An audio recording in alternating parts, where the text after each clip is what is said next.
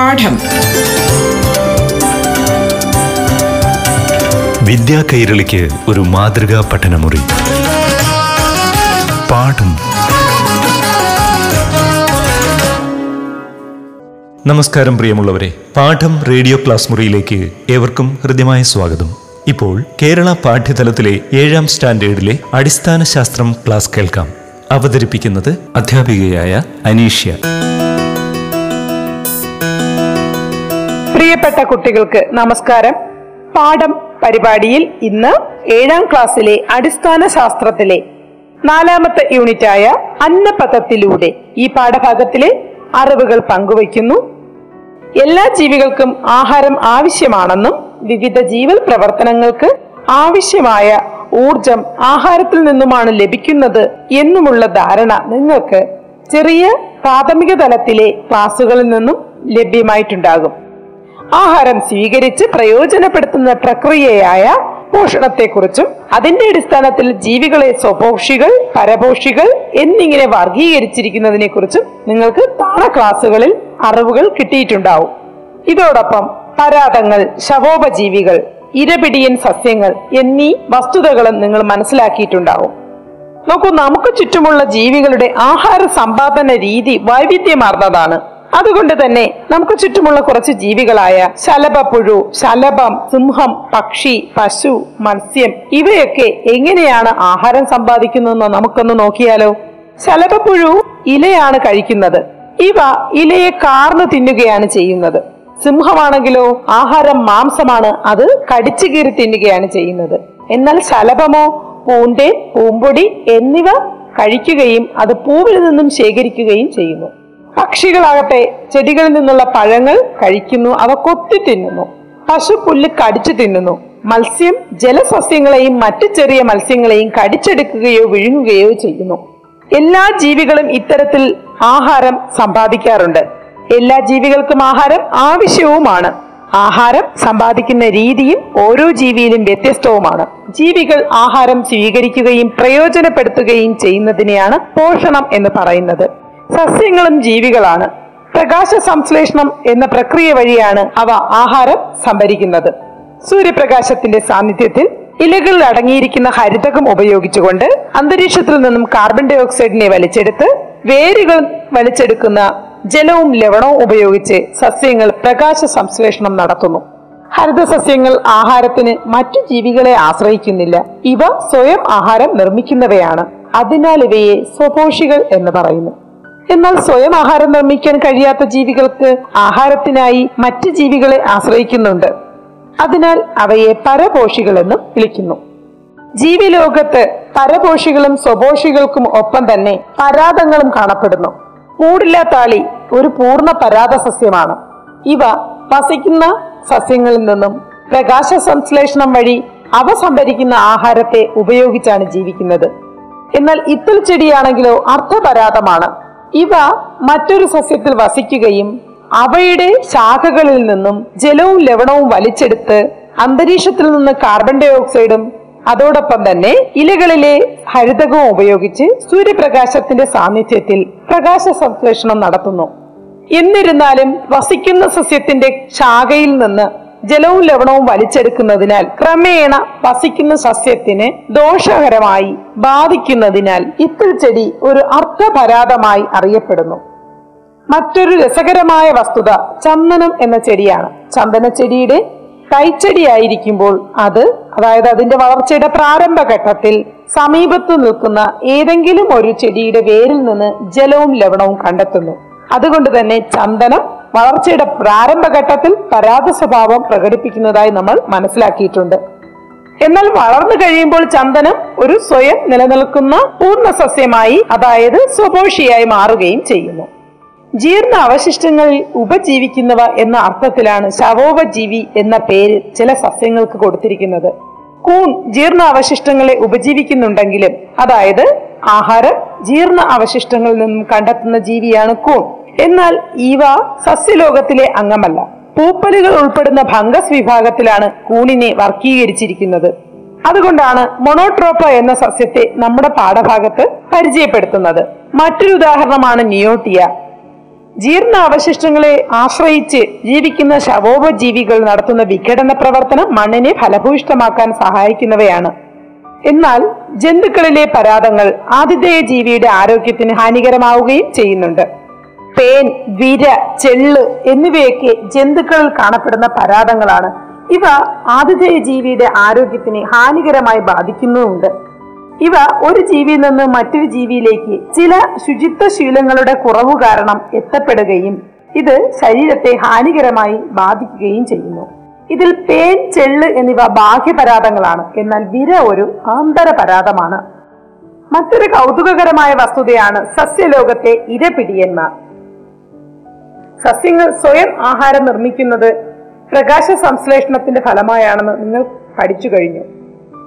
ഇരുപിടിയൻ സസ്യങ്ങൾ പ്രകാശ സംശ്ലേഷണത്തിലൂടെ ആഹാരം നിർമ്മിക്കുന്നവ തന്നെയാണ് എന്നിരുന്നാലും ഇവ ചില പ്രാണികളെ പിടിക്കുന്നത് കൊണ്ടാണ് ഇവയ്ക്ക് ഈ പേര് വന്നത്. അതായത് ഇത്തരത്തിൽ പ്രാണികളെ പിടിക്കുന്ന ഇരപിടിയൻ സസ്യങ്ങൾ അഥവാ ഇൻസെക്ടിവോറസ് പ്ലാന്റ്സിലും പ്രകാശ സംശ്ലേഷണം നടക്കുന്നുണ്ട്. അവ സ്വപോഷികളുമാണ് പിന്നെ എന്തിനായിരിക്കും ഇവ പ്രാണികളെ പിടിക്കുന്നത്? കൗതുകകരമായ ഇത്തരം വസ്തുതകൾ അടങ്ങിയ ചെടികളാണ് വീനസ് ഫ്ലൈട്രാപ്പ് സൺഡ്യൂ ചെടി പിച്ചർ ചെടി എന്നിവ. എന്തുകൊണ്ടായിരിക്കും ഇവ ഇരപിടിയൻ എന്നറിയപ്പെടുന്നത് എന്ന് നമ്മൾ പറഞ്ഞു കഴിഞ്ഞു. ഇവ പ്രാണികളെ പിടിക്കുന്നുണ്ട്. എന്നാൽ ആഹാരത്തിനായല്ല ഇവ പ്രാണികളെ ആശ്രയിക്കുക. അതായത് carbon hydrogen phosphorus nitrogen sulphur calcium ഇരുമ്പ് തുടങ്ങിയവ. സസ്യങ്ങൾക്ക് കൂടിയ അളവിൽ ആവശ്യമായ മൂലകങ്ങളാണ്. മണ്ണിലെ ബാക്ടീരിയകൾ അതായത് അസറ്റോബാക്ടർ നൈട്രോബാക്ടർ എന്നിവ അന്തരീക്ഷത്തിലെ നൈട്രജനെ നൈട്രേറ്റ് ആക്കി മാറ്റും. ചിലതരം മണ്ണിൽ ആസിഡിന്റെ അംശം കൂടുന്നതുകൊണ്ടും മറ്റും ഈ ബാക്ടീരിയകൾ അതായത് അസറ്റോബാക്ടർ നൈട്രോബാക്ടർ എന്നീ ബാക്ടീരിയകൾ ഇല്ലാതെ വരുന്നു. ഇത്തരം മണ്ണിൽ വളരുന്ന ചെടികൾക്ക് നൈട്രജൻ ലഭിക്കില്ല. ഈ സ്ഥിതി മറികടക്കുന്നതിനാണ് ചില ചെടികൾ പ്രാണികളെ പിടിക്കുന്ന കഴിവ് ആർജിച്ചെടുത്തിരിക്കുന്നത്. പ്രാണികളുടെ ശരീരം വിഘടിപ്പിച്ച് ഈ ചെടികൾ ആവശ്യമായ നൈട്രജൻ കണ്ടെത്തുന്നു. അതായത് ഇരപിടിയൻ സസ്യങ്ങൾ ഇൻസെക്ടിവോറസ് പ്ലാന്റ്സ്. സ്വപോഷികളാണ് പ്രകാശ സംശ്ലേഷണം നടത്തുന്നവയാണ്. എന്നിരുന്നാലും അവർ പ്രാണികളെ പിടിക്കുന്നത് നൈട്രജൻ ആവശ്യമുള്ളത് കൊണ്ടാണ് എന്നാൽ നൈട്രജൻ എല്ലാ സസ്യങ്ങൾക്കും എല്ലാ സമയത്തും ആവശ്യമുള്ളത് അല്ല. കാരണം ചില തരം മണ്ണിൽ മാത്രമാണ് നൈട്രജന്റെ ആവശ്യത്തിന് വേണ്ടിയിട്ട് പ്രാണികളെ സസ്യങ്ങൾക്ക് പിടിക്കേണ്ടി വരിക. ചിലതരം മണ്ണിൽ അസിഡിന്റെ അംശം കൂടുന്നത് കൊണ്ട് മാത്രമാണ് ഇത്തരത്തിൽ മണ്ണിലേക്ക് സ്വാഭാവികമായും നൈട്രജനെ നൈട്രേറ്റ് ആക്കി മാറ്റുന്ന ബാക്ടീരിയകൾ ഇല്ലാതാവുന്നതും അത്തരം മണ്ണിൽ മാത്രമാണ്. ഇരപിടിയൻ സസ്യങ്ങൾ വളരുക. ഇരപിടിയൻ സസ്യങ്ങൾ വീനസ് ഫ്ലൈട്ര സൻഡ്യൂ ചെടി പിച്ചർ ചെടി എന്നിവയാണ്.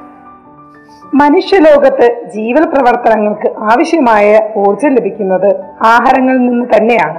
ആഹാരത്തിന് നമ്മുടെ ശരീരത്തിൽ വെച്ച് എന്തൊക്കെ മാറ്റങ്ങൾ സംഭവിക്കുന്നു എന്നുകൂടി നമ്മൾ ഈ പാഠഭാഗത്ത് പരിശോധിക്കുന്നുണ്ട്. ആദ്യമായി ആഹാരം എത്തുന്നത് വായിലാണല്ലോ. വായിൽ വെച്ച് എന്ത് മാറ്റമാണ് ആഹാരത്തിന് സംഭവിക്കുക? വായിൽ ചുണ്ട് പല്ല് നാവ് എന്നിവയെ ഉൾക്കൊള്ളുന്നുണ്ട്. ചുണ്ട് ആഹാരം പുറത്തു പോകാതിരിക്കുവാൻ ആണ് സഹായിക്കുക. പല്ല് ചവച്ചരയ്ക്കാൻ. നാവ് ആഹാരത്തെ പല്ലുകൾക്കിടയിൽ എത്തിക്കുവാൻ. പാഠം. വിദ്യാ കൈരളിക്ക് ഒരു മാതൃകാ പഠനമുറി. പാഠം ഒരിടവേളയ്ക്ക് ശേഷം തുടരും.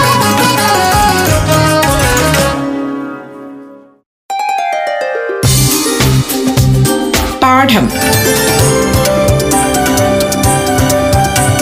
വിദ്യാ കൈരളിക്ക് ഒരു മാതൃകാ പഠനമുറി. പാഠം തുടരുന്നു. ആഹാരത്തിന് വായിൽ വെച്ച് യാന്ത്രികവും രാസികവുമായ മാറ്റമുണ്ടാകുന്നുണ്ട്. യാന്ത്രിക ദഹനത്തിലാണ് ആഹാരം ചവച്ചരയ്ക്കപ്പെടുന്നത്. ഇതിനുവേണ്ടി പല്ല് ചുണ്ട് എന്നിവ ഒപ്പം തന്നെ നാവും സഹായിക്കുന്നുണ്ട്. എന്നാൽ രാസിക ദഹനത്തിന് സഹായിക്കുന്നത് വായിലുള്ള ഉമിനീരാണ്. ഉമിനീരിൽ അടങ്ങിയിട്ടുള്ള സലൈവറി അമിലേസ് അഥവാ ടയലിൻ എന്ന ദഹനരസമാണ് രാസിക ദഹനം സാധ്യമാക്കുന്നത്. ഇത് ആഹാരത്തിൽ അടങ്ങിയിട്ടുള്ള അന്നജത്തെ മാൾട്ടോസ് ആക്കി മാറ്റുന്നു. ഇളം മധുരമുള്ള പഞ്ചസാരയാണ് മാൾട്ടോസ്. അല്പം ചോറ് മാത്രം വായിലിട്ട് ചവച്ചരച്ചാൽ ഈ രുചി മാറ്റം നിങ്ങൾക്ക് അറിയുവാൻ കഴിയും. അതായത് ചോറിലുള്ള അന്നജം ഇളം മധുരമുള്ള മാൾട്ടോസ് ആയി ഉമിനീരിന്റെ സാന്നിധ്യത്തിൽ മാറുന്നത് നമുക്ക് മനസ്സിലാക്കുവാൻ കഴിയും. അന്നജൻ മാൾട്ടോസ് ആയി മാറുന്നത് കൊണ്ടാണ് ഇത്തരത്തിൽ ചോറ് വായിലിട്ട് ചവച്ചരയ്ക്കുമ്പോൾ ചോറ് മാത്രം വായിൽ വെച്ച് ചവച്ചരച്ചാൽ രുചി മാറ്റം ഉണ്ടാകുന്നത്. അതിനാൽ തന്നെ വായിൽ വെച്ചാണ് ആഹാരത്തിന്റെ ദഹനം ആരംഭിക്കുന്നത് എന്ന് പറയാം. ആഹാരത്തിന്റെ ദഹനം ആരംഭിക്കുന്നത് വായിൽ വെച്ചാവുന്നു. വായിലെ ചുണ്ട് ആഹാരം പുറത്തു പോകാതിരിക്കാൻ ശ്രമിക്കുന്നു. പല്ല് ചവച്ചരയ്ക്കാൻ ശ്രമിക്കുന്നു. ഒപ്പം തന്നെ നാവ് ആഹാരം പല്ലുകൾക്കിടയിൽ എത്തിക്കാൻ വേണ്ടി ശ്രമപ്പെടുന്നു. ഇനി ഉമിനീരാകട്ടെ ചവച്ചരയ്ക്കലും വിഴുങ്ങലും സുഗമമാക്കാൻ ശ്രമിക്കുന്നു. ദഹനരസമാണെങ്കിലോ ആഹാരത്തിന് രാസമാറ്റം ഉണ്ടാക്കുന്നു ഇവിടെ ചുണ്ട് പല്ല് നാവ് ഉമിനീര് എന്നിവ യാന്ത്രിക ദഹനം സാധ്യമാക്കുമ്പോൾ ഉമിനീര് ഒറ്റയ്ക്ക് രാസിക ദഹനം സാധ്യമാക്കുന്നു. യാന്ത്രിക ദഹനവും രാസിക ദഹനവും കൂടി ചേർത്താണ് വായിലെ ദഹനം പൂർണമാകുന്നത്.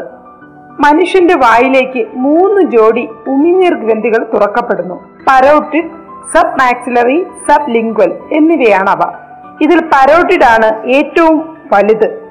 ഇത് ചെവിക്ക് താഴെയായി കാണപ്പെടുന്നു. താടികൾക്കടിയിൽ ക്രമരഹിതമായ ആകൃതിയോടെ കാണപ്പെടുന്നവയാണ് സബ് മാക്സിലറി ഗ്രന്ഥികൾ.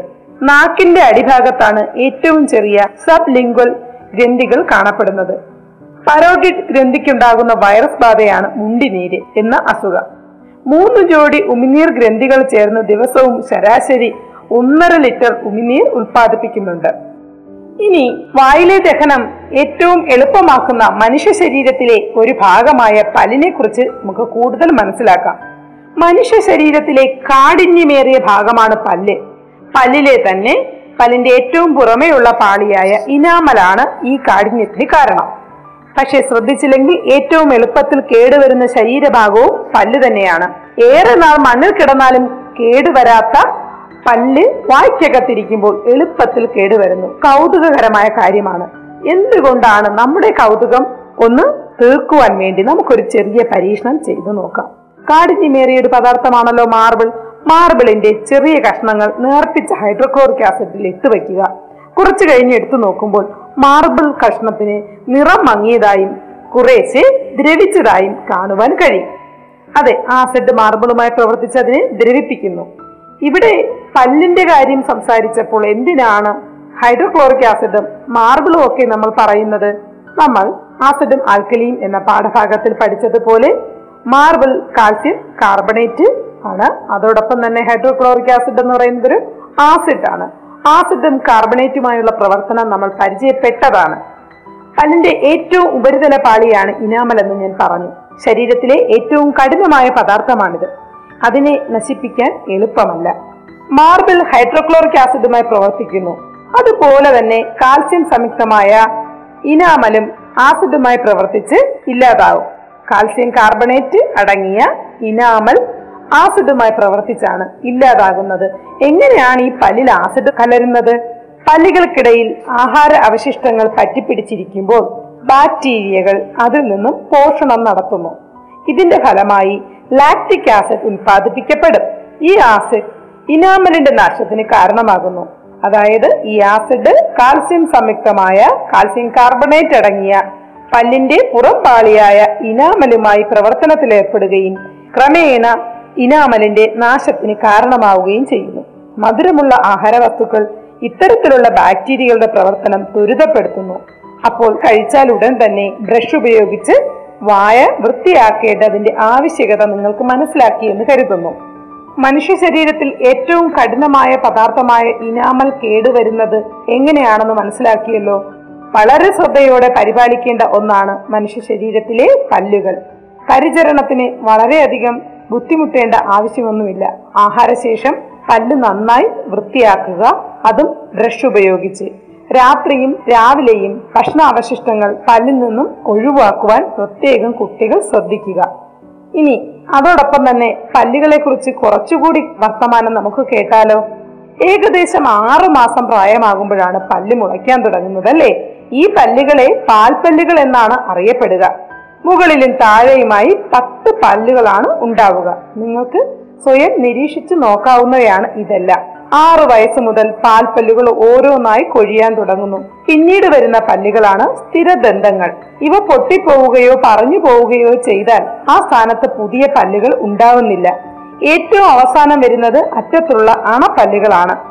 പല്ലുകൾക്ക് പുറമെ ഏറ്റവും പുറമെ ഇനാമൽ ഉണ്ടായിരിക്കും. മോണയ്ക്ക് മുകളിലുള്ള ഭാഗം മാത്രമല്ല പല്ലിന് മോണയ്ക്ക് താഴേക്കും ആഴത്തിൽ വേരുകളുണ്ട്. മനുഷ്യന് പൊതുവായി നാല് തരം പല്ലുകളാണുള്ളത്. ഉളിപ്പല്ല് കോമ്പല്ല് അഗ്രചർവണകം ചർവണകം. ഇതിൽ ഉളിപ്പല്ല് മുൻവശത്ത് താഴെയും മുകളിലുമായി എട്ട് പല്ലുകൾ കടിച്ചു മുറിക്കുവാൻ സഹായിക്കുന്നു. അടുത്തതായി നാല് കോമ്പല്ല്.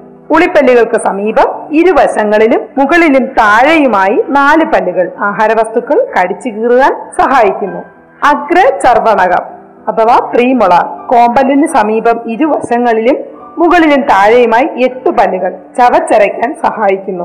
അവസാനമായി ചർവണകം മൊളാർ എന്നും അറിയപ്പെടുന്നു. അഗ്ര ചർവണകങ്ങളെ തുടർന്ന് മുകളിലും താഴെയുമായി പന്ത്രണ്ട് പല്ലുകൾ ചവച്ചരയ്ക്കാൻ സഹായിക്കുന്നു. പ്രായപൂർത്തിയായവരിൽ ആകെ മുപ്പത്തിരണ്ട് പല്ലുകൾ കാണപ്പെടുന്നു. പല്ലുകളുടെ ആകൃതി ആഹാര രീതിയുമായി ബന്ധപ്പെട്ടിരിക്കുന്നു. മാംസാഹാരികൾക്ക് ആഹാരം കടിച്ചു കീറാൻ പാകത്തിലുള്ള കോമ്പല്ലുകൾ ഉണ്ട് എന്നാൽ സസ്യാഹാരികളിൽ കടിച്ചു മുറിക്കുവാനും ചവച്ചരയ്ക്കാനും സഹായകമായ പല്ലുകളാണ് ഉള്ളത്. സിംഹം കടുവ പട്ടികൾ കുറുക്കന്മാർ തുടങ്ങി മാംസാഹാരം കഴിക്കുന്ന ജീവികളുടെ പല്ലുകൾ നിങ്ങൾ നിരീക്ഷിച്ചു നോക്കുക. അവയ്ക്ക് വ്യക്തമായി രൂപപ്പെട്ട കോമ്പല്ലുകൾ ഉണ്ടായിരിക്കും. എന്നാൽ അവയുടെ ഉളിപ്പല്ലുകൾ അത്ര വ്യക്തത ഇല്ലാത്തതുമായിരിക്കും.